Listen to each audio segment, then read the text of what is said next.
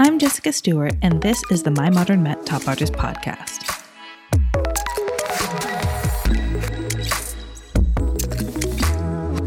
I can't wait to introduce you to this week's guest, Caledonia Curry, better known as Swoon. Known for instantly recognizable wheat paste and cut paper installations, she gained acclaim in the early 2000s as part of a wave of street artists working in New York City. After working anonymously for years, she rocketed to success at a fairly young age, and while others might have crumbled under the pressure, she adapted her work while also making sure that she remained creatively fulfilled. Part of this fulfillment meant getting involved in community projects.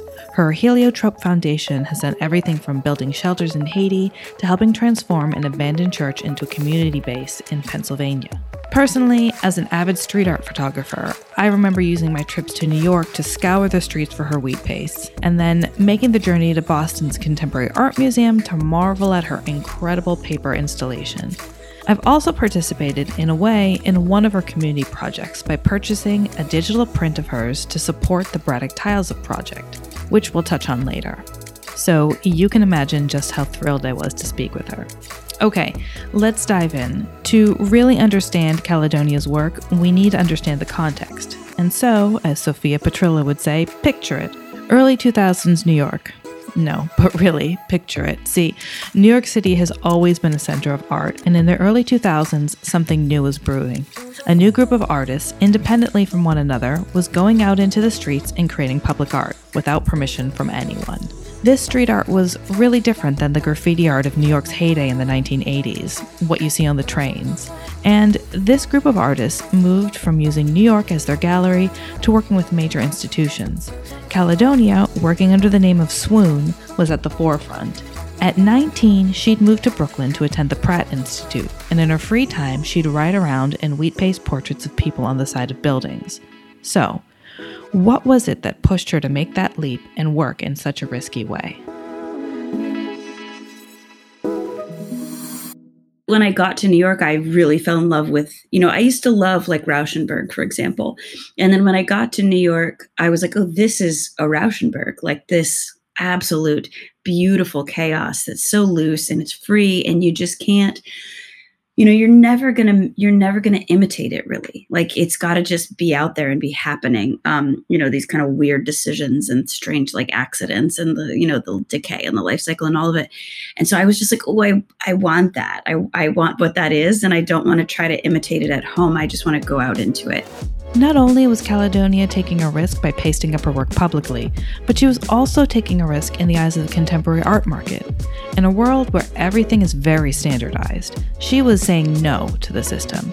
Even today, there's pressure on her to produce artwork that hangs neatly on a wall, but there's inherently a part of her that knows it's necessary for her to rebel against what's expected in order to thrive there's this craze for canvases at the moment, which doesn't have anything to do with an artistic choice. It's just about the ease of selling these artworks. And I've had, you know, even people that I work with be like, "Oh, that's just what's happening right now." Like, if it's it's all these collectors that are just pushing these things to market, and you have to make it in this way. And for me, that feels horrifying to be like, "What? You have to make it in this way so that it can like fit easily in the chute of the marketplace. I can just go right down that chute. And I was just like, no, not doing that. And I think that feeling that pressure back then, which is the same pressure that is existing on artists today, I just, you know, it just felt like being shoved down a cattle chute. And I was like, no, I'm not going. And so there was just this question of like, well, what then? What what do you want to do? And I was like, I want to be outside. I want to make these impermanent things. But interestingly, the system that Caledonia was trying to escape nearly scooped her back up. She'd enjoyed anonymity for quite a few years, but now she started to sense that something was different. All of a sudden, people were stopping her while she did paste ups to tell her they admired her work. Blogs like the Wooster Collective were created and started documenting the street art scene in a big way. And an art dealer and curator by the name of Jeffrey Deitch would take an interest in street art, helping bring a group of artists, which included Swoon, into the big leagues. You were really involved in what was happening in New York City at such a pivotal time. There were so yeah. many people like Shepard Fairey and mm-hmm. and many mm-hmm. others who were who were pacing up. And I've I've read in interviews of yours before where you said, you know, it was odd because we were all sort of separate. Like everyone was just, you know, doing their own thing. And it just all seemed to come to a head at, at a certain moment. I mean, looking back, did you when you were in the thick of it in the beginning? I mean, did you realize that, oh, this is going to be something big, or it just is definitely not? You know, all of a sudden happened. It happened, but I was I was working for a few years before it really happened. So, you know, it was all. I think it's always been something big. I think I don't know. I would argue that people have wanted to write on walls for basically ever. Oh, well, go to Pompeii and you'll see it. exactly. It's always something big in a way, right? And so I just felt like I just kind of entered the stream of what was already happening. And so I thought that was it. I was like, oh, there's people are writing on stuff and I'm doing my thing and everyone's just doing something and whatever and it's fun and starting to get to know people eventually. But then something did like really kind of explode and that and that happened I was already working for about 3 or 4 years by the time that happened and it was pretty remarkable to be in the energy of that. Like I was just reading back through old journals and like you know people just walking up to me on the street and being like everyone's looking for you and me being like what? you know while I'd be put, putting up a paste or something which which I had been doing so anonymously for years. And then all of a sudden, everyone was just like alive with it. They were like, what is this? You know? And it was this kind of beautiful, exciting moment to be a part of. And so as you're working and you're doing this stuff on the street, momentum builds and you start getting called to do installations in more institutional settings. I actually remember I'm from just outside of Boston and I was home one summer when you had your installation up at the ICA. And um, just remember being mesmerized by how, you know, powerful it was, how delicate it was with all that paper. And, you know, obviously tackling these sort of large, huge projects is much more different than independently going out in the street. You know, what was that leap like going from, okay, I'm just doing this for myself as sort of an expression and also working, you know, as an artist to all of a sudden be like, wow, now I'm getting called up to a major museum and I need to, there's all these possibilities. What was that process like of making that transition? It started, um, I would say, mainly with Jeffrey Deitch um, in 2005. You know, I had started to do these smaller installations, and then I, I he called me and I showed him a picture of this, and he was like, "Okay, let's do it, but big." And at that point, you know, he he said, "Here's some budget to get started. Here's some space to work in." So it was the first time anyone had ever done that with me. And then, and so all of a sudden, I was able to like call my friends and like actually hire people and you know, we still had to figure out how to go far with what we had. But, you know, it was this moment of kind of tapping into my community and saying, like, can you help me learn how to do this? And so I had a lot of like friends who were builders and friends who had project managed things before, you know, and friends who had kind of done this. And, you know, a couple of them kind of rallied and just taught me how to do it. You know, one of my friends said, while you have a crew here, you can't disappear into something. You the only thing you can do is walk around to your crew constantly and just keep make sure all the plates are spinning in the room and that was a huge adjustment for me and i actually mm. hated it at first um, and what i would do is I, I didn't sleep because i would work by myself in my little zone at night and then i would spin plates with the crew for the rest of the day and so i really had to learn that balance about like the privacy of of creation with what it takes to actually execute things on a large scale which is to work with a team. And so and so that was a huge one. And then also you know learning to be in the public eye I mean, it's not nothing, you know, it's like even, even at my scale and I'm not like Britney Spears, obviously, like I just can't even imagine. Yeah. I cannot imagine the pressure that those people are under because even at the scale of public eye that somebody like me is under, it's actually quite a lot of pressure. It actually is, particularly when you're young and it's just getting started, you know, and there's like, I was part of a movement and the movement had some momentum and excitement around it. And so, you know, at that moment, it, it's it's a lot of pressure on a young person, you know, and and so just learning to kind of adjust to that. And to escape from that pressure, while still using what she'd learned, Caledonia embarked on an epic project to bring sailing vessels made from recycled items to Venice. In 2009, she and a skilled team of friends actually invaded the Venice Biennale in these sailboats. Realizing this dream, one that she'd had for years, only reinforced her vision of herself as an artist forging her own path. Here, Caledonia reflects back on her motivation for bringing the rafts to life. You know, I think that the impetus to do that was not dissimilar from the impetus to start making work on the street in the first place, which was this drive to find greater freedom and this drive to find ways to make art that you know, had this like outsider existence and made us more free and made us more able to travel and communicate with people and kind of find younger versions of ourselves and be just sort of in like the wilderness of creation you know and and street art was very much that for me and then you know as right after the that first Deitch show that i talked about you know there was this feeling of like okay are is that it? Are you an institutional artist now? And my answer was no, definitely not. I am not. And I the first thing I did was just run off and travel a bunch. And then the very next thing I did was rally together a group of friends and and you know work on this raft project. And I'd been dreaming about it for years. I think that I needed to not just go down the track. It was like the track was presented again in the same way that it was after art school. It was like, are you just going to be this kind of painter, maker of squares for auction. And I was like, no. And then it was like, again, look, okay, are you just going to go down this like institutional track? And I was like, no. And, uh, you know, it was like just this dream. It had been there for such a long time. I had really like just wanted, wanted to make it happen. And then I finally had started to build a community of people that could do it with me. Cause of course I couldn't have done that by myself. I mean, you, that is, is a deeply collaborative endeavor. If you have a business, you need a website. So, what's the best way to get a website up and running? Choose a website hosting company that makes it simple, like Pair Networks. Pair has over 20 years' experience managing the entire digital ecosystem for thousands of online businesses all around the world. Pear makes it easy for you with do it yourself website building tools and features, including simple drag and drop page design. And they have guaranteed US based support technicians ready to help you whenever you need it 24 hours a day, 365 days a year. Right now, when you sign up with Pair Networks, you'll receive one free month of web hosting. See for yourself how easy it is to build your website for free. Visit pair.com slash free to get your first month of website hosting for free by using the code QUICKSTART. That's pair.com slash free, promo code QUICKSTART to get started today. Coming on the heels of another successful project, she couldn't help but feel that something was missing, and that she should be doing something more to make an impact. This desire would manifest itself in the many community projects that she worked on in earnest. So I was curious where did this desire to help the community come from?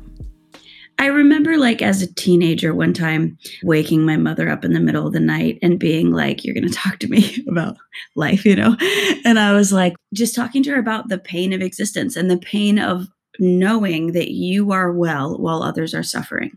And I was like, What do you do with this? Like, how do you even live with this pain? And she was like, You help people. Like, you reach outside of yourself in whatever way you can. And you're not, you're not going to help everything. You're not going to fix things. What you're going to do is connect. I don't know, she just sort of spoke about kindness and about connection and about what it what it feels like to just try to be of service in some way. And I think that really stayed with me that that's what you can do. And so, for example, like when we were on the rafts, I remember thinking, we have moved mountains. We have made absolutely impossible things happen. We have done things that every person said we couldn't do.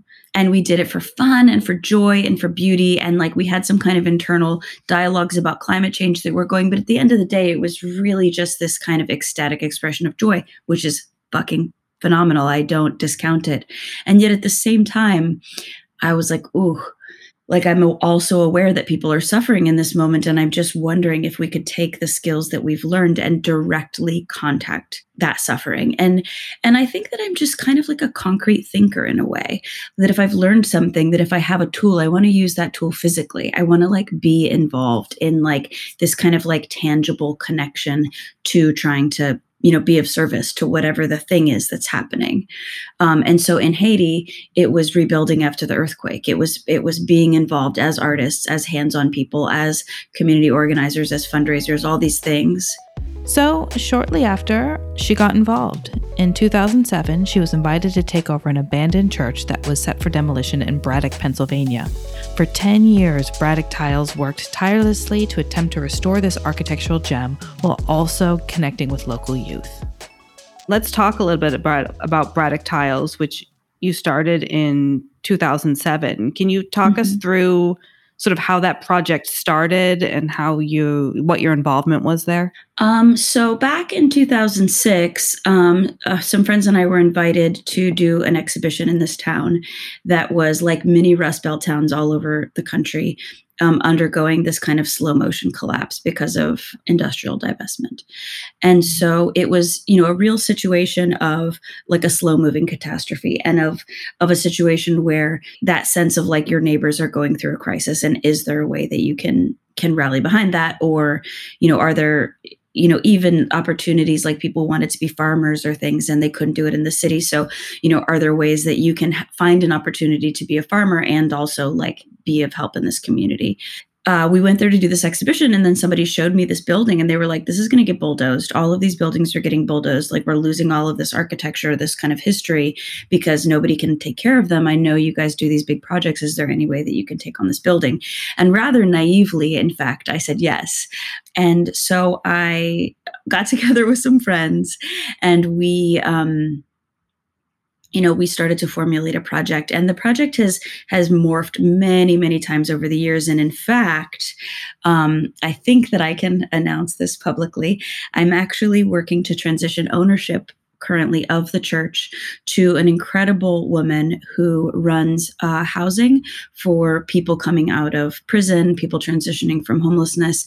That uh, that she's just this like powerhouse in her community, and we have already worked together to start a safe house for women um, in the house that we were living in, and now we're working to transition the church to her. So it's got this very like exciting new momentum right now. But but over the course of the project, you know, we did a lot of work with community arts arts programming. We did work with the youth program. Once I really realized that that I wasn't, you know, with with kind of how my life had changed, I wasn't going to be the person that was going to kind of lead it into its next incarnation. And so then the process became finding that person. Um, and so it's been so exciting to have Rana. You know, we met her kind of through the work that we had been doing over the last decade. So it's like this kind of very deeply rooted process where my collaborators there, you know, were the ones as they were leaving, they were like, hey, how about Rana? And I was like, yes, let's do this. And so, yeah, now we're working to transition the church to her. It's super exciting, but also still pretty intimidating. It's still a pretty intimidating project. So there's kind of a lot, you know, we'll probably do another Kickstarter before too long. um, but yeah, it's it's entering into what I hope will be its final phase for me, but the long continuing phase for uh, Zakaya House and Danelle's Safe Haven and all the spaces that are starting. Amazing. I mean, what is your big takeaway from a project like that? I mean, that's a pretty big question considering how how long you've been working on it. But what do you think the work there really taught you? I, I feel like I often say this, but it is my big takeaway. So, is that if you are like me and you are an artist who works in a lot of different spaces and, and ways, the thing that you need is to be interconnected with a community organization that's already got its own power source, that's already driven by its own mission, and that you need to sort of find a way to you know work with what they have going and to kind of empower them and be empowered by them. Because you know if you like me are you know doing this doing that doing this doing that there's no you know i as an outsider i can bring special things. I do have things to offer. You know people talk about like spaceship plop art and like you know what it means to like come into a community and drop something and leave and all this stuff. And there's a there is a lot of um, kind of cautionary tales around that. And i would say that that i have learned that um, you know, as an outsider, there are things you can bring. You can bring somebody who isn't um, you know, fully mired in that exact same set of circumstances, but who has a fresh perspective. You can bring, you know, resources from a different community and you can bring, you know, the skills that you have and the teams that you know and connect. And so there, there are kind of things that are actually very very valuable about being an outsider but at the same time you you don't have roots and you need those roots and and so for me what really has worked is not kind of appearing and not having roots, but is actually connecting with teams and organizations and projects that already have those roots. And then you guys can kind of have a synergy together. Braddock Tiles is just one of many extraordinary projects that Caledonia works on, and in 2015, she founded the Heliotrope Foundation to guide the community projects that she works with. But all this community engagement certainly didn't make her any less productive artistically. In fact, her career continued to thrive as she continued creating street art while also collaborating with major institutions. No matter what she's working on or where it will be displayed, her strength as a storyteller makes her work stand apart. Her imagery is so iconic and dreamlike that I just had to ask how she comes up with the stories that she tells what is the creative process that you go through for developing these stories? Are these things that you sort of snippets of ideas that you just keep over time? Um, do you wake up from a dream like, oh my God, I've got to make this? You know, how do these stories evolve? Both of those things. Um, I guess it depends on what the story is, honestly. I would almost have to say, like, project by project, you know, like, um, uh, I'm kind of working on developing something right now, which uh, was something I started to write, and then it seemed to just come out of me in this kind of one piece. And it was it's kind of related to past events so it had some kind of foundation already but then the sort of the fantastical nature of it seemed to just like sort of take its own um, form lately caledonia has turned her attention to stop motion animation a far cry from the fast paced work of street art or managing a large team, this craft has allowed her to turn inward and fill up her well of creativity. So, what drove her to turn her creative energy in that direction? Well, I think the initial turn was it was like I said about Braddock Tiles, how I was in the middle of all this very external community based work. And then I boom, boom, boom, like went through all this tragedy right very close together. And, you know, there was a lot of death in my family at and and those deaths really brought up a ton of unresolved trauma. You know, I really hadn't really been dealing with kind of any of the stuff that we talked about about substance abuse and mental illness in my family and all of these things I I just had not dealt with and and those deaths just made it like a fresh wound. And so it was like I I really got called to take care of myself in a totally different way and so I had to really quite pull back from a lot of those um these kind of powerhouse outward projects and i just had to like be alone in a room and i i needed it with like every fiber of my being was like girl you need to sit down and you need to be quiet for a little bit and you need to just like let some of this come to the surface and let some of it settle and you need to just like be with yourself. And i i can't like almost imagine a better way to like spend a lot of time in a room with yourself than like tweak click tweak, click, you know, and letting the stop motion process where you do these little, little, little teeny things and you're kind of having them evolve and it's very dreamlike and it's very internal. And it's, you know, for me, projects that go inward and that are that are dreamlike and that are interior focused and that are kind of fantastical. I think of them as kind of you know the projects that refill the well. And then i think of the community based projects as the projects where we give what we have. You know we have this very full well and we kind of give it out. But for me and i think maybe for everyone i mean this is not a it's not a linear process that you need to sort of ebb and flow with it. And so the stop motion animation was where i sort of returned inward and spent some time just you know in the fun and in the fantasy and and in the very the stakes are very low you know like if i tape something up and it falls like that's fine. But like when you're in haiti and you're building a community center it can't fall at all no chance. You like the stakes are very high. And you know and you're interacting with community and you're making promises the stakes are very high. But when i'm alone in my room it's like between me and the artwork and that was very restorative well, I love that metaphor of sort of filling up the well for yourself so then you can give it out, which I think is something that actually in life all of us need to do more, right? Take care of ourselves so that we can take care of other people. Oh, um, yeah. Yeah. Mm-hmm. Good reminder.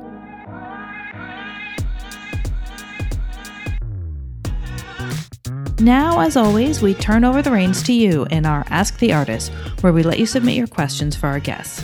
If you want to ask a question in an upcoming episode, head over to podcast.mymodernmet.com and sign up for our newsletter or follow us on Instagram at Top Artist Podcast. The first question was What would be your advice for a young and upcoming artist who wants to sort of make themselves seen and, and get out there? Yeah. Well, I think that the most important thing about an artwork is its context in a way that that culturally we want to feel that an artwork has some kind of a significance beyond its aesthetic value, even though the aesthetic value alone is so important. Um, but if if the question is really about how to make other people care, um, which I think is an absolutely great and fine question. Um, for me, the answer is that it should connect to to things that people care about, and so you know, thinking about movements or thinking about storytelling or thinking about you know things that people are already doing um, that are engaging them and is there a way that you can kind of make your artwork sort of seated within kind of a larger culture movement or in service to something? You know is there like what are the things that you care about? And are there any activist groups that you can work with to kind of help push forward what they're doing? You know that's a, a, way of being in context or you know getting together with your friends and kind of making a show and telling a story about why it's important in this moment. It's a way of developing your own context. Or you know even just kind of all the different ways if you think about what are the things that we that we live with from fashion to games to cars to you know with street art street art was just about sort of celebrating cities. I mean, people were moving to the to cities by the thousands at that point. That was like what was going on as everyone rediscovered that they were in love with cities. And then street artists were like, we love cities, ah, the walls, ah, making together, you know. It was this kind of mania for something that was happening, which was this sort of global collective appreciation of urban space. Um, and so I think that my advice is Think about what you love, think about what interests you, what fascinates you, and then think about how your artwork can connect to those other cultural phenomena. You know, anything, skateboarding, surfing, whatever, whatever thing you're into. Um, you know, what are the kind of movements and how can you connect with other people and kind of make it become part of something bigger than just that one artwork? Great. That's great advice. Um, our last question comes from a listener who wanted to know where do you go when you're looking for inspiration? Gosh, I go totally everywhere. It really depends. You know, there was a phase of my life when I traveled extensively because I had studied so much art that I felt that I couldn't look at art anymore. And I just wanted to look at cities and I just wanted to see where people set the garbage and how they built the window pane and like wh- where the power line was strung and like where the dogs lived. Like I just needed to see like the paint colors and the shutters and the windows and the buses and the blah, blah, blah. I needed to like feel what a city felt like and just imbibe every urban language I possibly could. Um, and that was my inspiration for years. I almost didn't, you know, sometimes I would go to museums or look at art, but I almost didn't at that point, you know, and then uh, however many years later, then I was like, okay, like, oh my God, this whole new generation of artists have sprung up. Let me just like, you know, pour through them in all these different places and go to shows and look at videos and look on Instagram and look everywhere. Um, and then right now, I'm learning about film. And so I'm just kind of like devouring, you know, all those years when I lived on the rafts I didn't see television or anything. I mean, I barely saw. There was, was, so much culture that I just wasn't exposed to because I was, you know, just literally like living on a floating plank of wood. And so now I'm sort of catching up on all of these things, and just thinking about the, you know, the various ways that people still tell stories um, in film. You know, from kids' movies to to um, you know other kinds of filmmaking, and so it's I I go I go wherever I'm pulled. As we wrap up our time together, I want to ask you a question that we ask are asking all of the artists we're talking to this season, um, which is, what sort of impact do you hope that your work will leave?